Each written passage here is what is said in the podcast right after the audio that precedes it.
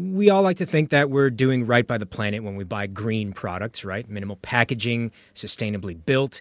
It feels really nice to do it. But is it really as nice for Mother Earth as we would like to believe it is? Oh, yeah, how do you know? John Sterman might beg to differ. He's a professor of system dynamics at the Massachusetts Institute of Technology. Thanks so much for joining us. Yeah, thank you, Mark. Happy to be here. Why is it so difficult to tell exactly how green an item is? They can tell you that it is, but you don't necessarily know that it is as green as, as the company claims. Right. So it's because you have to trace it back all the way through the supply chain to the most upstream inputs. And that's a difficult undertaking, and most companies don't yet have the capability to do that. I was going to ask you. I, I, I read I read about value chain tracking, I believe it's called, and looking at every aspect of the chain as to uh, where a product comes from, the raw materials built into it. And it's got to be a difficult task for anyone, even I would think a multi million, multi billion dollar company to track that kind of thing. Absolutely right. So let me give you a couple of examples.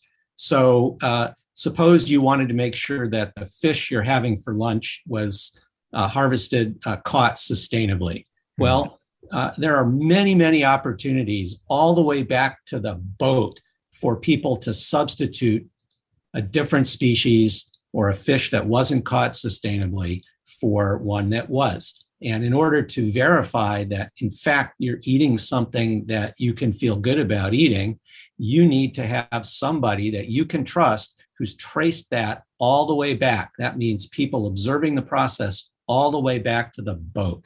Same thing if you wanted to buy, say, a garment made out of organic cotton. There's no way to tell from the shirt you're wearing whether the cotton in it is organic or not. Organic is more expensive, but uses far fewer pesticides and herbicides and other inputs that are harmful to the environment.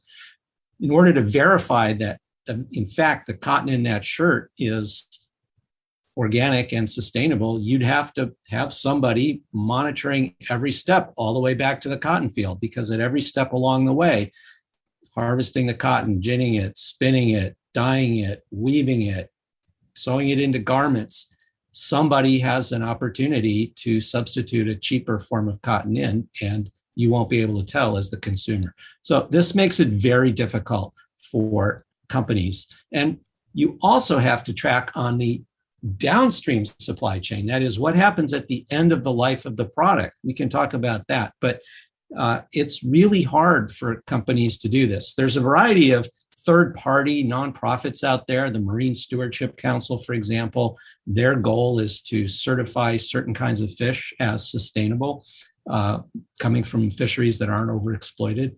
Uh, but it's very difficult, even for them, to verify that what you're eating on your plate is what it was on the menu. So we know it's not an exact science, but we see companies all the time claiming on their packaging, in their commercials, various advertising that they do, that their products are green, environmentally friendly. Sustainability is a big word as well. So if they can't 100% guarantee that, if they can't track it through every aspect of the supply chain, right down to the individual farmer or fisherman, uh, why are they allowed to market their products as green? Well. So, what's allowed, that depends on the regulations in each individual country and jurisdiction. Uh, and typically, those are not as stringent and accurate as they ought to be to, to reduce the chances that you're not getting what you're paying for. Uh, and that's, of course, due to the power that companies have over the legislative process. Um, so there's an important role here for the public and for activists.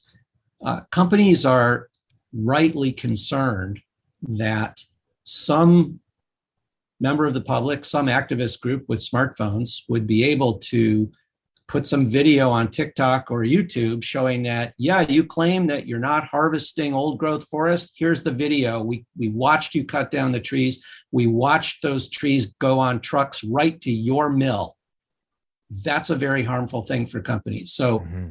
there's a, an incredibly important role for activist groups here and uh, and for the public to support them so that companies that aren't willing to produce a verifiable trace of their inputs all the way through their supply chain uh, somebody will do it for them and in a way that will harm their reputation and their sales. Interesting how many layers there are to this. Even PR plays a part in it. This is Global News Radio. We're speaking to John Sterman. He's a professor of system dynamics at Massachusetts Institute of Technology. John, you mentioned the public. What can the public, the purchasers of these final end products, do to make sure they are supporting brands that are, I guess, as green as they can be, or that they're not being fooled into buying products that claim that, that there's something that they're not? Yeah. So, first thing is to uh, to demand action by our governments uh, so that the regulations can be created and made stronger so that uh, there are appropriate sanctions and penalties for companies that violate them, uh, and that the budgets for the enforcement agencies are sufficient to actually do their job. Down here in the United States, we've had a long history, not just during the prior administration, but going back at least to the Reagan administration and possibly before, of weakening regulation and hollowing out the budgets of the EPA and OSHA and the Occupational Safety and Health Administration and other agencies charged with actually making sure that the laws are followed. And that encourages companies to, I'll just say, um, cheat Hmm. Now, of course, not all companies do this, but uh, without adequate resources for government agencies to follow up and make sure that our laws and regulations are actually followed, uh, there's a strong incentive for unscrupulous operators to to cheat. The corporate world also has such a heavy hand in politics through lobbying, donations, whatever the case may be, that you know it may also encourage those in charge to kind of look the other way on that cheating. Absolutely. The term of art for this in political science is regulatory capture, but that's really a polite way of saying corruption.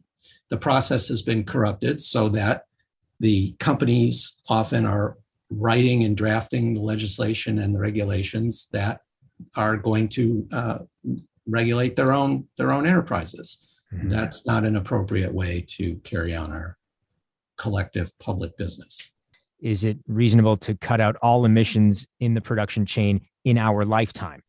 Yes, I think not only is it possible, but it's necessary. In order to have any decent chance of limiting global warming to less than two degrees, much less the one and a half degree target, then global greenhouse emissions have to fall by about half by 2030 and reach net zero by around mid century we have almost all the technologies we need to do this right now today. Principal among them efficiency, which is the fastest, safest, cheapest way to get us what we want, which is to be warm in the winter, cool in the summer, have access to meaningful employment and education and healthcare and cultural opportunities. And then to do the rest with zero carbon renewables, wind, solar, geothermal, hydro, and storage to go with them.